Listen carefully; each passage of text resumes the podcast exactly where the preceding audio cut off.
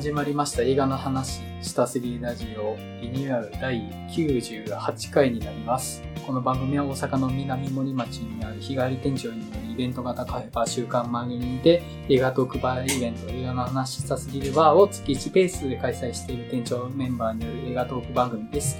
私、映画の話したすぎるバー店長の山口です。はい、関西の映画シーンを伝えるサイト、キネボーズを運営しています、代表の原口です。前田です。マリオンです。よろしくお願いします。ま。ますえっ、と、今回ですね、実はベスト回を取った後に残った時間で話してまして、年末年始に収録してないので、いわゆるお正月番組の取りだめをしてるんですね。落とそう。はい。で、まあ、あの、一周間が空いちゃう計算だったので、取っとこうかなと思いまして、まあ、特にテーマ決まってるわけじゃないんですけど、さっきまで僕以外麺の話をしてたんですけど、このままもうちょっと麺の話してもらっていいと思います？いいんですか？嫌じゃないですか。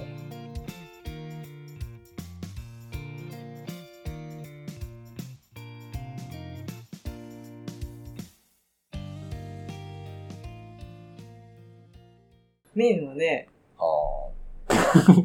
いや、なんか、いや、ほんま、え、見ま、見られましたっけ、はい。なんかその、ちょっと感じたのは、なんかその、私的にはその、そこまで有害な男性性っていうのを感じなかったんですよね。うんいや、嫌な人は出てくるんですけど、うん男女逆でもあるレベルじゃないかなっていうのはちょっと思ったんですよ。だから、どっちかというと、田舎ホラーって言ったらあれですけど、田舎の嫌な人みたいな、っていう受け取り方をしたので、逆に言ったら、なんか男の人の、周りで見た男の人って結構なんか、なんていうのかな。男の人がすごい刺さってる人が多いので、なんていうの、その、自意識過剰では、あって言ったらあれなん自意識過剰って言い方おかしいですけど、俺たちこういうことあるよね、こういうとこあるよな、って言ってるのが好きなんかな、みたいな。あー、なんか、そこ、そこが、そこが男の人っぽいなとは思いました。そこつく？あ。あの、なるほど。そう、そうなんですよ。あのねそうなんですよ。そういうの考えるのが好きというか、あの、本当自意識過剰、もう自意識過剰なんですよ。男っても僕も含めてそうだと思うんですけど、そういうものを本当に描いてて、で、やっぱもう女性からしたらそれ、いや、知らんがなってなるわけですよ。うんで、そういうことを描いてる映画だなって面は思って、そうなんですよ。そうそれがなんか、それはだからそれしかも手を変え品を変え、いろんなメタファーとか、なんかモチーフとかで得られてるわけですよ。もうだから、もう読み解きがいがめちゃくちゃ、メタファー映画ですね。そうだからもう僕もとか山口さんは絶対なんかもう、いろいろ喋りたくなるんですよ、これ。う。うんん。あと、まあ、我々有害な男性性が好きやから。そう、そう、そう、そう。そうそれが、それが何なんて、お前らがそうやのに、その好きって何なんみたいな、その、自制できてると思ってんのみたいなの あるじゃないですか。そうえ、なんかね、逆に言ったら、この逆バージョンを作られることって多分ないと思うんですよ。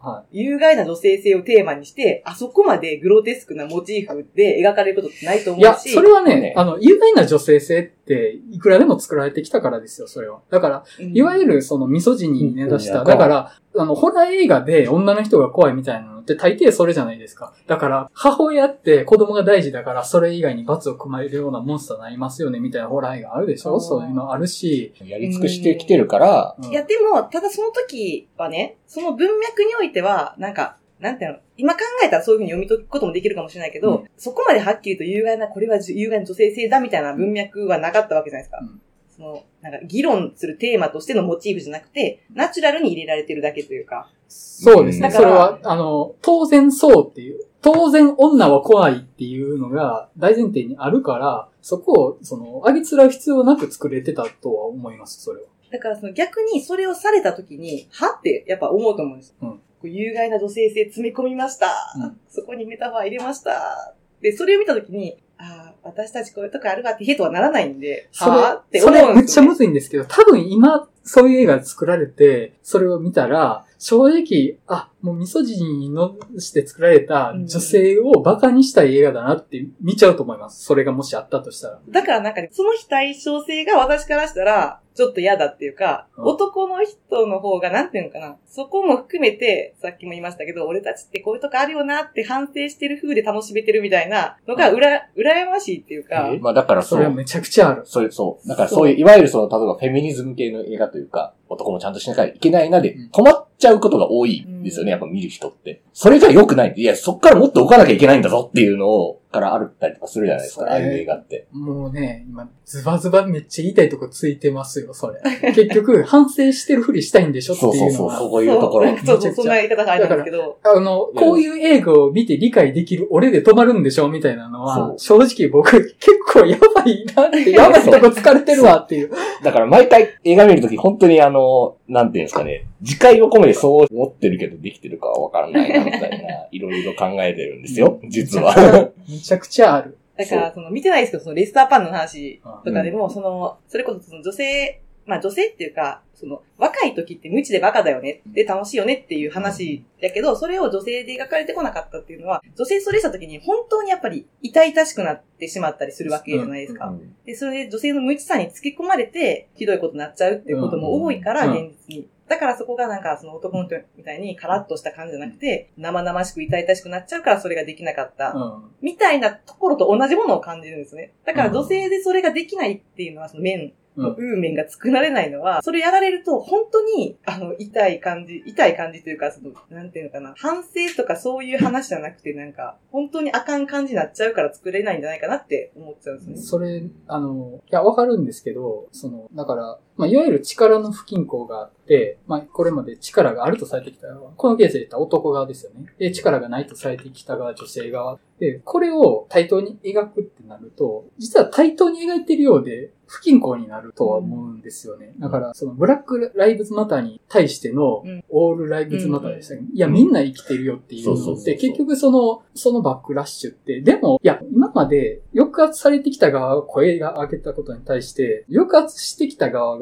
いや、俺たち抑圧してきてなんかないよっ、俺たちも等しいよって言って、例えばアジア人のキャラを描くときに目を吊り上げて描くとかって基本忌避されるじゃないですか。うんでもそれって、確かに実際、その、欧米の人に比べたら、アジア人の目は吊り上がってますけど、それを、現実に正しくそれを描いたら、じゃあ平等かって言われると、でもそれってずっと基本的に悪口として使われてきたものなわけですよ。で、その、平等にそれを描いたからって、でもそれって悪口の文脈背負ってるから、いや、これって真実にマットに描いたら、こうだからこうじゃんって言われても、いや、でもそれってもう悪口って文脈あるんですよ、みたいな。うんそこは絶対無視できないと思うんですよね。で、そこで、例えばさっきで言ったら、その有害な女性性みたいなのを描いたときに、いや、もうこれってミソジニ映画でしょみたいに見えると思うんですよ。それは、均等に、本当にそういう不均衡がなくなった上で見たら、純粋にそう見れると思います。やっぱ女性も悪いとこあるよね、みたいに見えるかもしれないんですけど、今のこの実際にパワーが均等じゃない状態でそれがあったら、いやもうそれ単に上げつらってるだけじゃん、悪口言ってるだけじゃんって見えると思うんですよ。だって、その問題点を指摘されるのは、やっぱ今力がある側が自覚があってか、あるいは無自覚にやってた抑圧、あるいは暴力みたいなことを反省しないといけないっていうタイミングで、その力がなかった側も悪いとこありますよね、みたいな、その相対化は、なんか平等なふりしてるだけになると思うんですよ。そうなんですよね。そこを僕も考えてました、ずっと。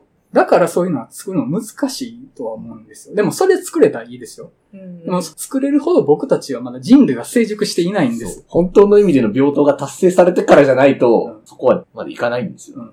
あとその結構思ったのが、まあその、有害な男性性とか、まあ女性もそうですけど、その性別に根ざした有あの有害性っていうものがどこまでの範囲のものなのかっていう。うんだだからこれが性別を逆にして同じことをしたら有害じゃないのかっていう話とかもちょっと私の中では曖昧なところがあって、そのしかも、なんていうのかな、表裏一体、うんその男性性があることによって、いい面もあることに対する、その表裏一体なものに対して有害性っていう、ここだけを上げるのも、私的にはなんかちょっと違うような気はするんですよ。なんか、ここだけなくすのって、なんか、なんていうのかな。いや、もちろん人として有害な部分は排除できていったらもちろんいいんだけど、うん表裏一体の部分ってあるじゃんっていう。うんそれをなくすとしたら両方だよねっていう。それはね。なんかそこに対する答えもちょっともやもやしてるとこがあって、それは、すぐにできないからそうなってないっていう。だから、あの、なんだろう。ちょっと言い方も違ってるかもしれないけど、権利と義務を同時に達成しないといけないみたいなことですよね。うんだから、その、男女の平等さを達成したいんだったら、じゃあ女性が今、やらなくていいってなってることをやらないといけないみたいなのも同時にやらないといけないっていうのを、その、同時にクリアできないから今現状が動きにくくなってるっていうのはあると思うんですよ。例えば、その、国会の議席で男女平等にしないといけないってなって、いや、それ、その政治家の実力に公平に判断したら男性の方が多くなりますみたいなのもあるんですよね。あと、例えば将棋界で言ったら、その女性の棋士っていないですよ。それって男の方が能力が高いから男の方がいるってことなんじゃないんですか？みたいな意見もあったりするんですけど。でも、そもそもそこまで行けるようなルートがないからっていうのもあるじゃないですか。うんうんそうですねの天性の能力があるまあ前提が別に平等とか公平じゃないっていうところはありますもんね。で、そこで、じゃあ、能力があったら同じ権利持ってますよっていうのをいきなりフィールドだけ与えられても、じゃあ、すでに力が強い方が、力が弱い方をボコボコにして終わるじゃないですか。うんだから、ある程度、今力がない方に対して、ある程度の力を持ってるだけのガイドラインを作った上で、だんだんとその道筋を立てていかないと、いきなりそれは達成は無理ですよ。だから、そういう有害な女性性映画もすぐにポンと作れない。だってそれを飲み込む土壌は我々の中にないからいいけどね。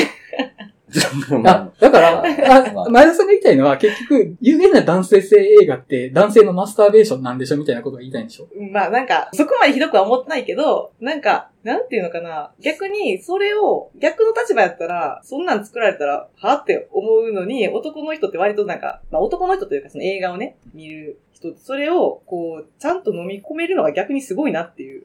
映画だから飲み込めてるだけ。そう、なんか映画ぐらい飲み込めよって思うんですよ。現実飲み込めないことこうあったりするかもしれないんですよ。その、まあそれも良くないとは思いつつも、でも、ちゃんとしなきゃなって思いつつも、なかなかできてないことってたくさんあると思うんですけど。でもその確かにさっき言った話すごい自分の中でも整理されたんですけど、だからなんかその逆にそれを映画にできるっていうう非対称性が前提にある。まあね。それが羨ましくもある。うんうんでまあね、結局それを描いて、それを自分で咀嚼できるような立場に男はいるっていうことですもんね。うん。だから、まあでも面はそのさっきも言いましたけど、私はその有害な男性性っていうものをそこまで感じなかったので、田舎ホラー的なものとして。私はねね別にその僕、もうバリバリ。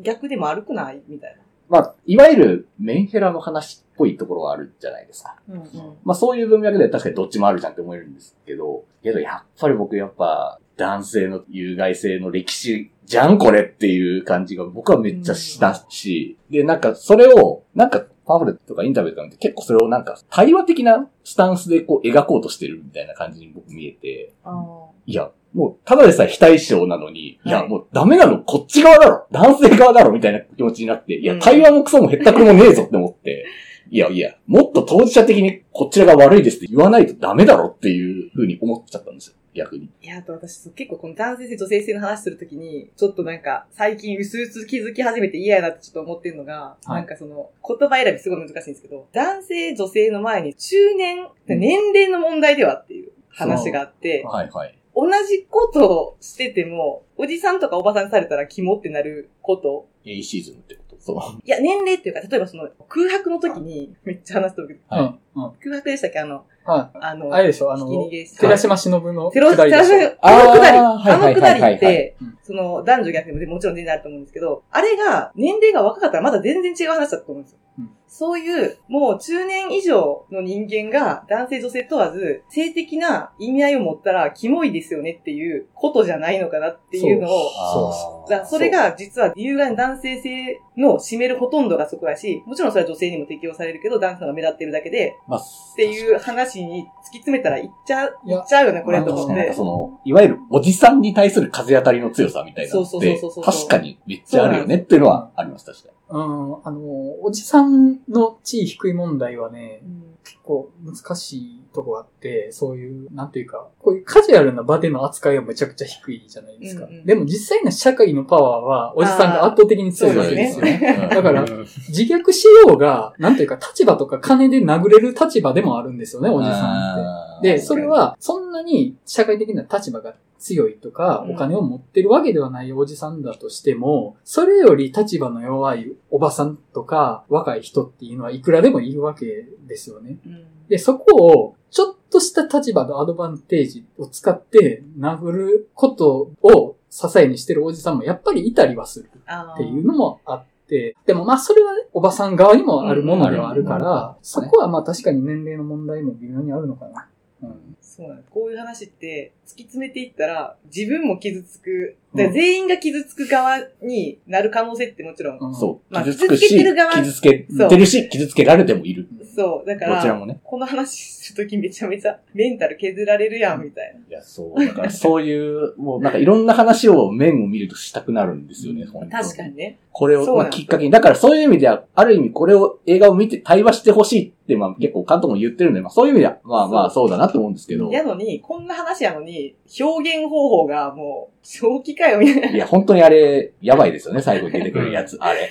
そそれは僕は見て判断させてください。はいそこだけは。う。いや、そこはねそう、そこのね、メタファーっていうか、モチーフの使い方も、私はさっきのジャンルの非対称性を感じるところはあるんですよ。ああ、それが何かめっちゃ知りたい。うわあもうめっちゃこの話、いや、もう普通に回取れるじゃん。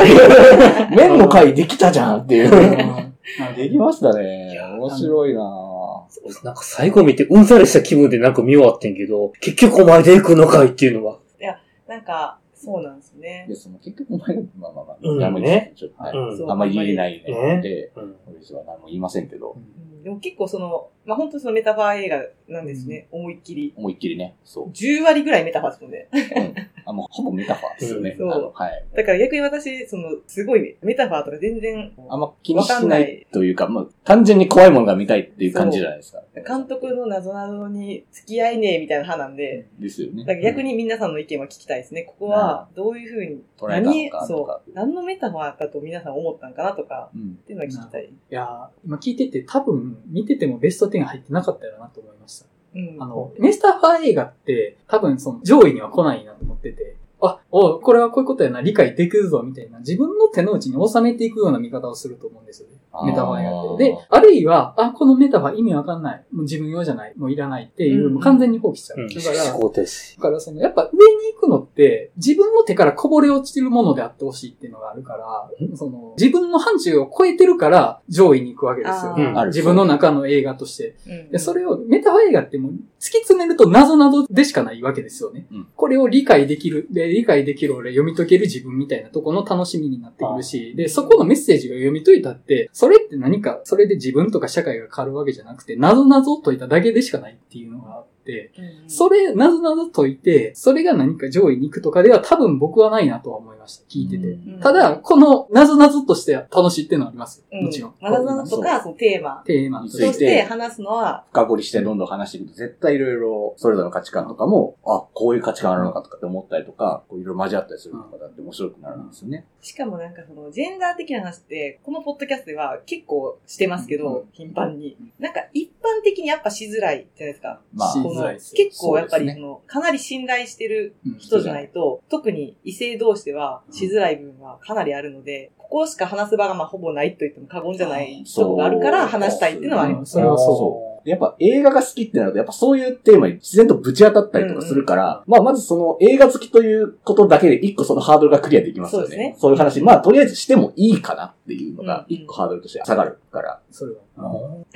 いや、うちだから、妻がフェミニストなんで、自然とそういう話を、まあ大体こうやから受け入れするから、割とそこで落ち着いてる感じがあって、まあでもそれこそその、うん。夫婦っていうぐらいの信頼感があるから、そうそうと喋れるってことですよね。うん。ある程度価値観が近いので、ってことですよね。いや、でも、結婚してても、男女の話って、部活にできんもんですけどね。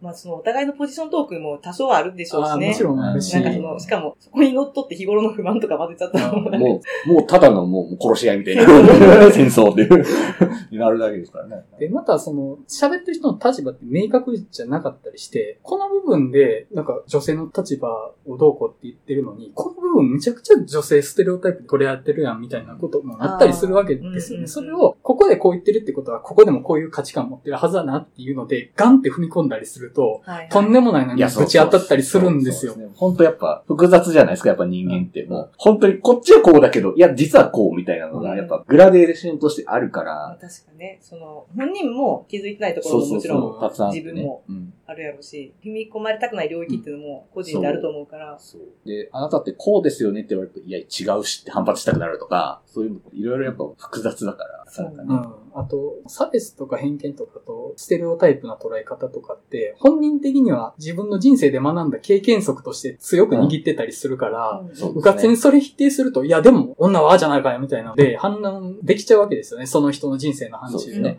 男ってこういうもんじゃんって逆に言われるとか、うんお互いそういうのがあったりしますよね。で、そこをうかつに踏み込むと、なんかさっきまで割と理知的な話してたのに、急に感情での殴り合いになってるぞみたいな瞬間が来たりすることもあるし、結構ね、信頼できる距離感っていうのは信頼できない。ね。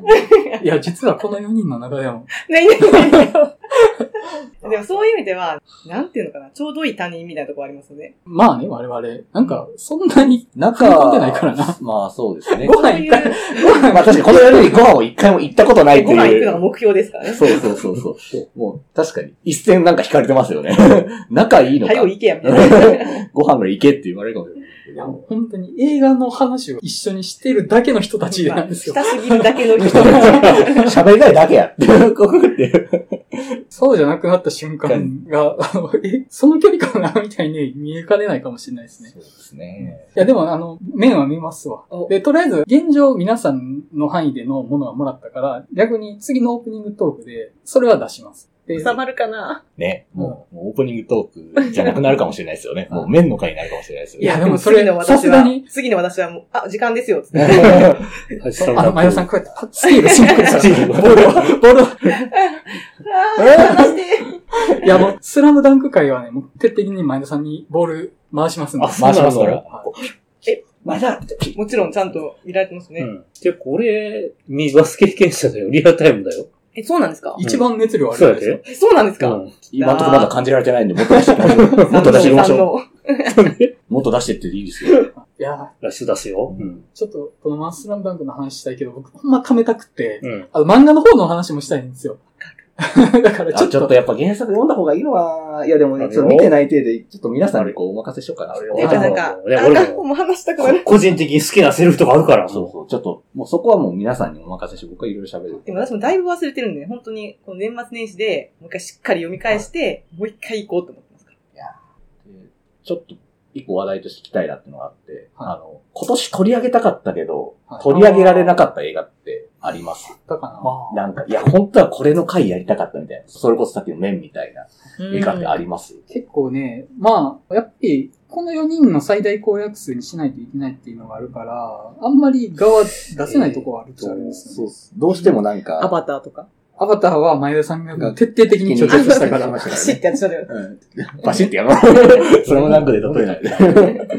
そうそうそう。とかね、結構、いや、これ実はね、ちょっとタイミングがどうしても合わずとかあるじゃないですか。公開日が重なってとかいろいろ。なんかあったりします？なんか。あそうだ。今年見た映画リスト作ってたんだった。あうんあの、マイナス方向で喋れた映画いくつかありますよ。ああ、いいな。なんかそういうのもね。いや、私、マイナス倉庫やってあります。何々母性。わあー見てないかな。もう確かにちょっとあの、予告編からしてもう嫌って感じだったんですけど、母性。まあまあ、もともとイヤミスの方なんで。いや、イヤミスだからどうこうじゃなくて、なんか、もうこれもう感覚的な話ですよ。いわゆる港かなえ的なうんやつって、嫌なそのミステリーって、うんいわゆるお昼のワイド番組みたいなノリじゃないですか。まあね。もう今時そういうノリで母性とか語ってくんなよって思って、うんそれだけでちょっと結構拒否感が結構あったんですけど、個人的には。なんかだから原作でどうだったかはちょっとわからないんで、原作読んでないんで、実際にその港かなえさんがどういう思いを乗せてその作品を書いてるかとかわからないんですけど、映画だけ見る分にはほんまに今更この母性っていうテーマを今更持ってくるにしては、ちょっとその結論が薄すぎるし、ちょっとあの、なんか僕そういう同じような理由でちょっとね、苦手だった映画が、哀愁シンデレラって映画が苦手だったんですよ。あーあれも、もう、もろになんか告白とかのはいノリというか、まあ、中島哲也的なテイストに近いような映画だなっていう雰囲気。そのある意味ちょっと露学的に描くみたいな。うんうん。もう本当ちょっと告白にちょっと似てる感じがして、まあ、それ10年前だったら、おーって多分みんな言ってたかもしれないですけど、告白が出た時期ぐらいとかだったら、うんうんもう今そのノリはちょっともう、なんかなっていうふうに思った覚えがあって。でも、それこそ有害な女性性映画じゃないんじゃないですか？母性とかって。いや、だからなんですけど、その、そんな極端な例を取り上げて、そんなこと言われてもみたいな、まあね。感じはあるうんうんいう作品だったんですよ、個人的にはね。そうですね。有害な男性性は普段からやってることをきしょいっていう部分ですからね。うんでもこれ、普段からやってるやろ、女性はとか言われたら。でもその、まあ、母性っていうテーマ的に、まあ、母として評価されてるっていう面があるから、そうじゃない人に対してどうこうってのはわかんないんですけど、ちょっとなんか、そうなんですよね。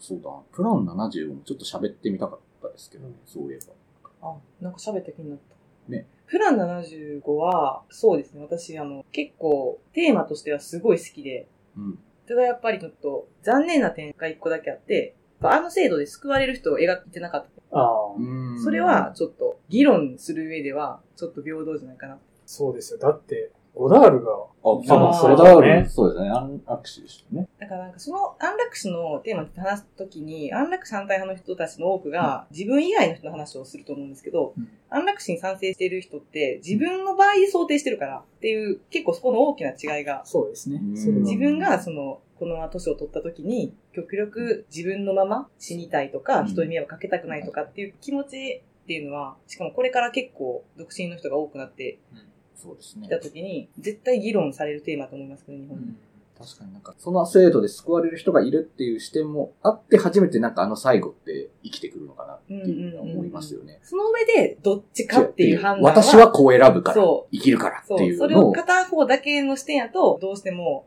え、こっち側の人間はじゃあどうすんねんってういうんのはあるし、まあ、あくまで選択できるっていうところも踏まえた議論はちょっといるかなっていううん。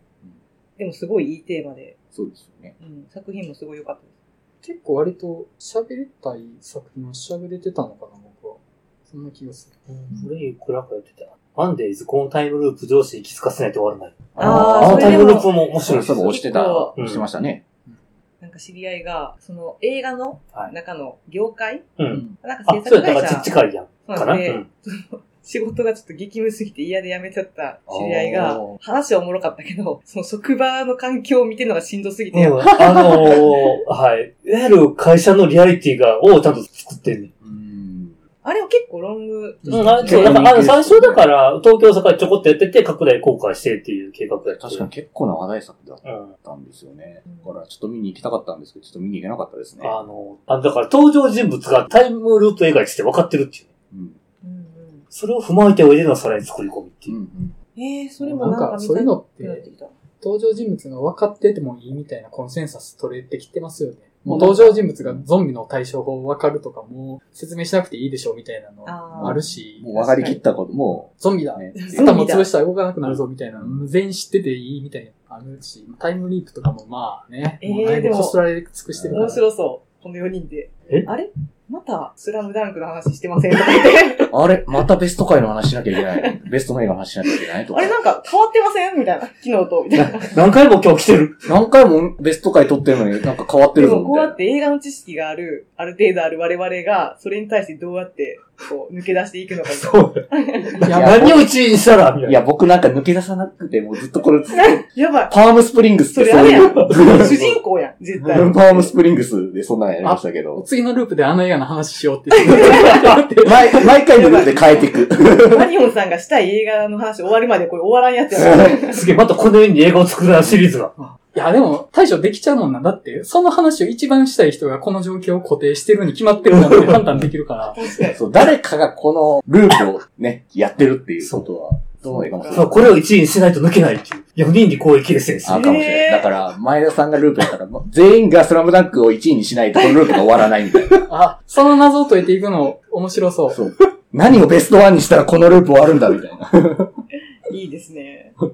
ああ、いいな、それ。あの ビューティフルドリーマーみたいな。あですね。うん。終わらない学園祭終わらせるぞ、みたいなやつですね。まあ、ね、ベスト回話すの楽しいから、確かにそういう感じで、ー終わらせたくない奴がいるぞ、みたいな。誰だ？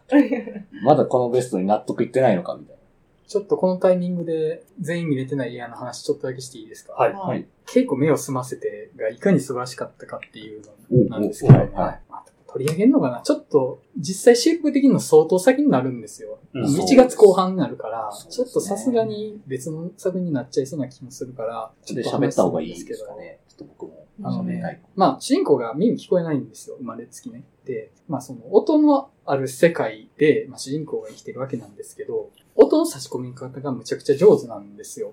で、電車の音が急にガタガタガタって入ってくるみたいな。でもこれ主人公聞こえてないんだよな、みたいなのを常に意識させられるんですよね。あと、怒号うんとか、特に主人公に向けられてる悪意とかっていうものにも、主人公に少なくとも音としては聞こえてない。でも、感情って伝わったりするじゃないですか。うんでもそれを感じ取ってるかもしれない。あるいは、自分が耳が聞こえないって分かってて、でも感情は向けられてるけど、それをいなしてるみたいなのもあるかもしれないみたいな、機微の描き方がね、むちゃくちゃうまいんです、本当に。確かにな、ちょっと意図的に外を排除、なんていうか、こう、あんま見ないようにしてる感ってちょっと強い感じですごいあるというか、主人公の弟うん。がいて、うん。その彼女さんがいるじゃないですか。うん。最初そんなになんか興味なさそうというか、うん。あんまり意識もしてない感じだったんですけど、うん。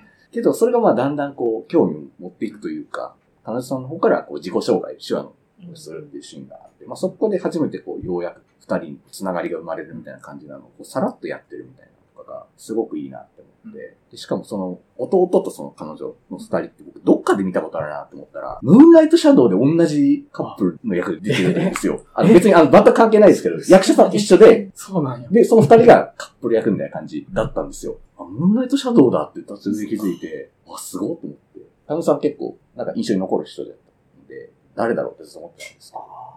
あーそうですね。なんか、その、閉じてる感じで、その耳が聞こえないことによる部分もあるかもしれないけど、やっぱり本人の性分として他人を拒絶してる部分もあるし、でそれに対して耳が聞こえないってことを使って他人をシャットアウトしてる部分もあるなと思うんですよね。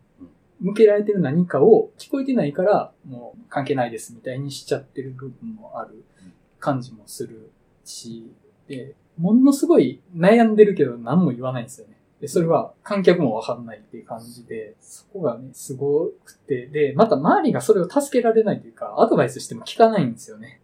全然アドバイス聞かないですよね。うんあのガードしろよって言っても全然ガードしないみたいなことを平気でやるというか、まあ、そういうことっていう。むちゃくちゃ頑固ですよね。えーただね、あの、ラストですね。もう本当に感動して、その、あの頑固な主人公を解きほぐすのが誰かっていうことなんですよ。これね、もうほんま感動して、すごいあれ。やばいすごいです。そうだよねって思って。だから、本当に同じ立場の人じゃないと救えないことだったっていうことだとは思うんですね。僕が見た限りだと。ね、なんか、その、ボクシング映画って割と、まあ自己完結しがちかなって言って、自分が戦ってるからって相手ってもうその敵でしかないというか、超えるべき障害の象徴でしかない敵って。そうですね。シリーズ続いてたら敵もキャラクターとして立ってくるから、そこに人間として背景描かれたりするけど、一本の映画の中で主人公がボクシングやるぞってなったら、敵はもう超えるべき障害でしかない。超えるべきハードルでしかないってなるわけですけど、やっぱりそこに、いや、敵も人間ですよね、みたいなのがあるんですよね。で、一本のこういう文芸的なボクシング映画でそういうのを描いてるのって、ていうかまあ文芸的なスポーツ映画全般かもしれないですけど、もう自分の話みたいになりがちなような気もするんですよ。やっぱ、そのスポーツで何か乗り越える、何かを勝ち取るんだみたいな映画が、まあこれもうもう印象論でしかないけど、そういうのがやっぱ多いかなって思ってて、けどなんか稽古に関してはそういう映画じゃないというか、本当ありのまま、今この世界のままならなさをそのまま提示してくれてるみたいな感じ。あんまなんかこう、ずっと淡々とトレーニング続いていく感じがすごくいいというか、本当に。で、しかもその毎日のトレーニングの間にいろんな機微があるよねみたいなのもさらっとやってくれるじゃないですか。なんか、うますぎるだろって思って。いやね、ちょっとね、マジでやばい傑作なんですよ。ねえ。なんか一気に喋りたい作品、今回のそのランキングで、ランキングというか、うんお便りも見てて、そうですよね。結構、あこれも喋りたかったなとか、今後やりたいなみたいなのいっぱいありました。喋ったらどうなったのかなっていうのは、沈黙のパレードとか結構、ああ、結局見逃しちゃったな。あ、そこ。まあわざわざね、ちょっと映画ファンってなったら、ちょっとわざわざ見ようってならないタイプの映画かもしれないですけど、いや、まあ、ちょっと時間がほどなかっただけなんですよね。でも、監督やっぱ、西谷博じゃないですか。やっぱすごくいい映画作る人だっかるっていうので、したかったんですけどね。あの、ガリレオシリーズっていう主役メンバーの花がある以外は、それ以外の部分のしみったれてるプリって、本当にある男とかとそんな変わんないぐらいしみったれてるし うん、ドロドロだと思うんですよね。うん。罪の声とかとそれぐらいに比類するぐらい陰湿な。ただ。うん主役級が華やかっていうことだけでなんか、超大作みんなで見れる映画のふりしてるけど、むちゃくちゃネバネバドロドロじゃんみたいな。なんかあのバランス感覚が結構好きで。確かになんかガリレオシリーズの映画ってその、容疑者 X はちょっと例外として、真夏の方程式とかと、あと沈黙のパレードって犯人というかその事件に関わる関係者の顔があんまり思い浮かばないというか、うん結構渋いメンツが揃ってたりするじゃないですか、あれって。そういうとこありますよね。あと、結構これもね、ちょっと登場人物がね、妊娠してるっていうのがわかる流れがあるんですよ。誰がとか言わないですけど。はい。妊娠させたの誰なんみたいなのが、微妙にぼやかされてるような気がしてて、これってこの話の中で一番の謎なんじゃないのみたいなのが。ね、ちょむちゃくちゃ怖いんですよ。ね。しかも話がそこに触れないまま、えそこには何の問題もなかったですみたいな手で進んでいくから、怖っと思って、この話。いや、なんか、こうした方がみんなが丸く収まるからこういうことにしましょうねっていうのを映画がしてくるみたいなところがあって、マジかよと。怖っ。何が起こってるんだ？逆に気になるぞ。いや、でも、見て面白いじゃないですか、基本的にガリオシリーズ。うん面白いなんか、おもろくないってことはなくて、まあ、その、後に残るとかはまあ、一旦置いといても、まあ、主役メンバー華やかだし、見といていいし、みたいな。あと、あの、北村和樹いじめ映画なんですよね。ああ、そうやな。倫理的に北村和樹を徹底的にいたぶっていくっていうので、もう北村和樹の顔がもう苦痛で歪んで歪んでするっていう、すごいサディスティックな映画でもあって、これ好きな人たまらんやつじゃないかなと思って身。もだえする田村和樹が見たければこれを見ろみたいな。ね。精神で自分の体を引き裂きそうなぐらい苦悩に歪んでるんですよ。それだけでちょっと見どころやなと思いました。ど。うんあと、RRR が結局、まあ、あの、ちょっと触れる感じじゃなかったから流してましたけど、オープニングでちょっと。なんか、えらくそんな風に捉えるのかと思ってんけど、え何を？いや、RRR 買った時、はい。なんかそう、いや、普通にエンタメ映画としては見えへんかったんやって思いや、って。エンタメ映画としては見るけど、むちゃくちゃ重い話だと思うんですけど、ちょっと僕咀嚼できないぐらい重い話やでも、ちょっとあのーまあ、実在のインド人物やからさ、いや、だからじゃないですか。いや、その、そうそうそうだからでしょ。その、うんフィクションじゃないからでしょ。うんその、バーフバリは神話かつフィクションだけど、現実にいる人がいて、こういうことがありましたって、まあ、その、そっから先の脚色はフィクションだけど、現実の歴史はこれぐらい陰惨ですからって言われて、おおちょっとキャッチしきれねえみたいな感じにはなりましたけどね。でも確かにそういう一面はあるというか、なんかあの、イギリス軍側の描き方の思い切りのいいぐらいの悪役ぶりとか、うんいやまあ実際悪いやろうけど。そうそう、まあ、そのひどいことしてきたから。けどなんか、いいんか、この割り切りぶりは、みたいな感じがめちゃくちゃしますそれを、あの、イギリス人分かった上で楽しんでるから。だから結構まあもちろんそれはまあ、RRR に限らずその、実際のベースとなる実話を映画にするときのなんかいろいろ課題というか、それは結構毎回問われますよ。あ、だから、どういう映画に関しても。RR は、あの、だから主役、あの、実在人の親族は最初、現実と違うって訴えたけど、あまりのエンタメプレイに呆れて取り下げたっていう。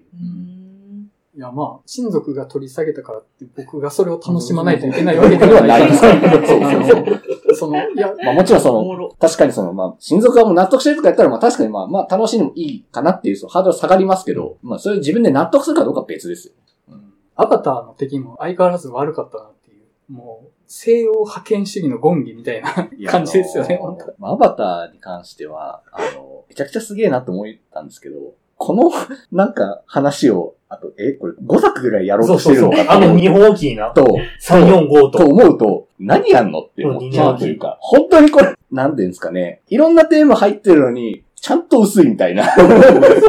ちゃんと薄いんですよ。あの、あの、ちょっと、希釈する水が、の量が多いみたいな。確かに、一個一個はね、むちゃくちゃ薄いんですよね。薄くなっちゃう。まあ、で、それは、ある意味、配慮というか、その、いや、楽しんでほしいのは映像だし、うんこの世界観だし、みたいなこともあったりとか、すると思うので、まあ、その、ある意味、まあ、そういうもんかって思えばいいではあるんですけど、この話を3時間ぐらいで、あとこれからも5作ぐらい続くみたいな、何すんの？っていうのは、正直思いました。まあね。あ、そうか。あと3作あるってこと？そうそう。無理やろ。うん、2年おき。何をするの？3部作で終われるわ。少なくとも3部作で終われるわ。それこそ、あの、だから、あの星の中にもあるもんがおって、そいつらが出て今回が重いけど、いやーなんかそういう展開を楽しみにしたいよ。地球乗り込んで地球人皆殺しにするしかしかな、ないですよね。え、だから、え、地球はもう環境が滅んでんじゃん。まあ地球は死にゆく星ってっていうって、そうですけど。だってもうなんか、パンドラという惑星がもう完成されてるじゃないですか。その、なんていうんですかね。ユートピアといや、して。ユートピアと生態システムとしてです。うん。魂の木が。生態システムとしても、もう、いろいろ循環とかもうまくいってる中になんか、もう、もう、そこになんか人間が入ってみたいな話を、それ5回ぐらいやる。あと3作やんのっていう。いや、だって、いつだからもにも根本は変わんないじゃないですか。そこまで変わんない。だからなんか闇の部族みたいなのができてほしいなって闇の部族って何ですか？なんかそういう展開がいいかな、思って。いやいやいやいやいや。闇の部族。森側も海側とできて、あいやでもなんか森の部族と、その今回海の部族出てくるじゃないですか。別に仲違いしてるわけじゃない。うん。だから住んでるとこちゃうだけで、そう、だから、もう平和は保たれてるうんんですよ。もうシステム的なところもあるし、もう別にそんななんか、ここでなんか対立する部族が、みたいな感じになるかなっていうのを、ああんま考えにくいんですよね。あの、パンドラという惑星からは。うんなんかもっと部族って対立してるもんなんかなって思ってたのは、まあ、内戦ね。そう、最初そういう。いう出てくるから、海の部族が出てくるから、そういうのあるのかなって思ったけど、別にそういうわけでもないじゃないですか。そう、だから海の部族いくらか集落あるけど、確かに。集落その中で一個に入って、で、力あるところで、って感じだし、そう、だから、まあ本当にだから、まあジェームズ・キャメロンという人は本当になんか自然の調和というか、というのがもっと完成されてて、本当そこにもどっぷり入れ込んでるって感じなんだろうなっていうのはまあ、思って。ちょっとそこはユートピア的すぎないとは思いましたけどね。なんか部族は部族で対立あるだろうってと思うしか、、なんか、自然も自然で、なんか、クジラっぽいのが出てくるじゃないですか。クジラっぽいからって、いや、クジラも怖いで、みたいな、白明からの戦いとか見たみたいな話になるじゃないですか。まあ、あの、本当の人たちクジラ好きやなっていうのは思いました。やっぱクジラを殺すやつは悪っていうね倫理観の定義が。あるから、そんなクジラをなんかそんな、なんかね、無害な、無害というか、調和的な動物かっていうと、いや、クジラも怖いだろみたいなところあるぞみたいな。いや、あの、クジラ漁をするシーンがあるじゃないですか。今回はですね。食料やと思ってたんですよ。うんそしたら、まあなんか、エキスみたいなのを取るんですけど、まああれって要は、クジラの油を取ってた歴史がそうやからっていうのから来てると思うんですけど、日本人的には肉食べると思ってたから、あ、そうはいはいはい。そうですね。日本の場合だったらもうん。う全部食べちゃうじゃないですか。で、まあその、肉は食べずに捨てるっていうので、さらに悪さが目立ってたんですけど、いや、その、なんだろう、なんか風に落ちないぞっていうのがあって、そう、あのなんか自然感にもちょっと待ってくれみたいな。まああの、ちょっとね、まあ、なんかなって読むとこはありましたかね。まあ、そういうの含めて全部は面白かったですけどね、僕的には。いや、まあ、体験としてやっぱすごかったのは本当すごかったんです。本当に。ただいろいろ、なんだこれっていうとこあるぞっていうのをこうなっちゃう。なんか結局文句ばっかりになっちゃうから、あんま良くないですね。あと、ジェームズ・キャメロン過去作2みたいなのがちょこちょこあるなと思ってて、あーそもそもあの話ってエイリアン2みたいな他の星への入植の話じゃないですか。で、今回海入ってどうこうするけど、あ、アビスみたいやね、みたいなちょっと思ってたら、まさかのタイタニックですよ。ね、あれ？かね。タイタニックタイタニックもやるんだ。タイタニックあ、ジェームス・キャメロンやん。アビスとタイタニックはなんとなくわかりました。はあ、本当だって思って。そうどうせやったら総決算になってるぞ、みたいな。どうせやったら殺人鬼フレイングキラーやってくれよと思って。あんなにモンスターいるのに、あ、フレイングキラーやらないんか、みたいな。いまあちょっとね、怖い魚出てきましたけどね。ねなんかちょっと大きめのね、やつ出てきましたけど。や、でも、やっぱね、ジェブナイルやと思うんですよね、ウェーブ・オブ・ウォーター。その視点僕ちょっとあんまなかったので、うんなんか、あ、言われて気づきました。だってもう、中盤とか完全子供の話。か、普通ネイチャー映画として見てたよ。まあ、多分ネイチャー映画なんですよ、うん本質的には。ね。うんで、多分その、父親の父親性の目覚めみたいなのもあるし、その自分なりの要素もあるけど、それって、まあ一応話をあるよっていうための、なまあなんか言い訳みたいな感じでしかない部分もあって、あくまで見てほしいものはこの美術と映像ですみたいな。これを見てくださいっていうのだけど、やっぱ僕あの、ジュブナイル感が好きで、うん今年見た僕、ジュブナイル映画と言われてるものが、ジュブナイルしてねえじゃんっていうのが、もう本当に思うことが多かったんですよ。雨を告げるとかね。これは全然自分なりに感じてたのね。うんって感じですけど、はい。いや、だからそれこそグーニーズとかって、うんまあ、ああいう危ないとこ行って、でもなんか、その敵と思ってたやつが、実は味方になってくれて、みたいな。でもそれは、友達同士の中ではハブられているやつが、でも心優しいやつがそいつと触れ合ったことで味方になってくれるみたいな。ホームランもそうじゃないですか。隣のおっさんとかが、うんうんと、なんか不老者っぽいおばさんとかが助けてくれるみたいな。うんうんあれってやっぱりその、はみ出し物との触れ合いみたいな。あれ結構ジュブナイルに欲しい要素かなとか思って、なんかね、そのあたり、なんか、意外と、まあ王道でしかないんですけど、やっぱ、王道の拾い方が、まあ、さすがっていう。ちゃんと外してほしくないところをちゃんと拾ってるってことですよね。そう、納得してるっていう。その、私は王道を歩んでますっていう人が、めっちゃ丁寧にちゃんと歩いてたら、称賛せざるを得ないっていう。いやでも本当になんか後半の、アバターの後半のアクションシークエンスというか、展開の面白さというか、あれはすごいなって思いまし すごいですよ、本当にあれ。た。よくそんなピンチとかというか、いろいろこう、行ったり来たりできるなって思いました。すごいなって思って。要するに、タイタニックの中で殺し合いするんですよ。へで、え。その、回ってること自体が、話上意味を持ってくるんで、だからまあ、その、ステージが回っていくわけなんで、うん今までテーブルやったものが上に捕まる場所になるみたいな、そういう感じなんですよ。うんで、その、さっきまで地面やったところの排水口の穴みたいなのが、今度ここに来たら腕でこうなって、ナイフが引っかかるみたいなのがあるんですよねうん。で、そっから、ちゃんと引っかかって、そっからもう素手の格闘が始まりますみたいなのね、全部が完全にわかるの。そう、組み立て方とか、本当アクションのつなげ方みたいなのは、やっぱすごいなって。すごいですよ、本当それはに。思います。見たくなったでしょ？アバタうん。見たくはなったけど、ちどう？ょっと見たい映画がありすぎては、いけるかなって。この年末。うんそうですあの、おすすめはドルビーシネマ。アーバターの？うん。あ、だから、フルスペックやね。あの、作品の特徴を最大限活かしてる。でも私もう一回スラムダンク見なあかんからな。あ、だからドルビーシネマで続けてみて。続けて。うん。スラムダンクをドルビーシネマで見て。ー。その2本見たらなんか、過剰摂取で、確かに。なんか死んじゃいそう。情報量がすごすぎる。どっちも。そろそろ、うん。じゃあ終わっておきましょうか。はいはいじゃあ、ではこんな感じでフリートークの話終わっていこうかなと思います。はい。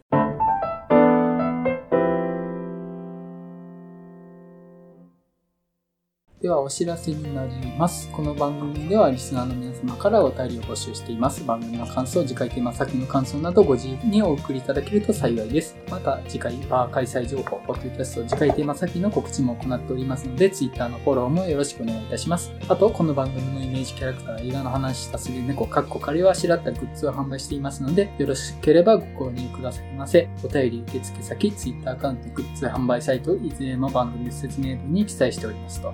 はい。それでは映画の話したすぎるラジオリニューアル第98回フリートークの緩和球大会を終わりたいと思います。それではまたお会いしましょう。さよなら。さよなら。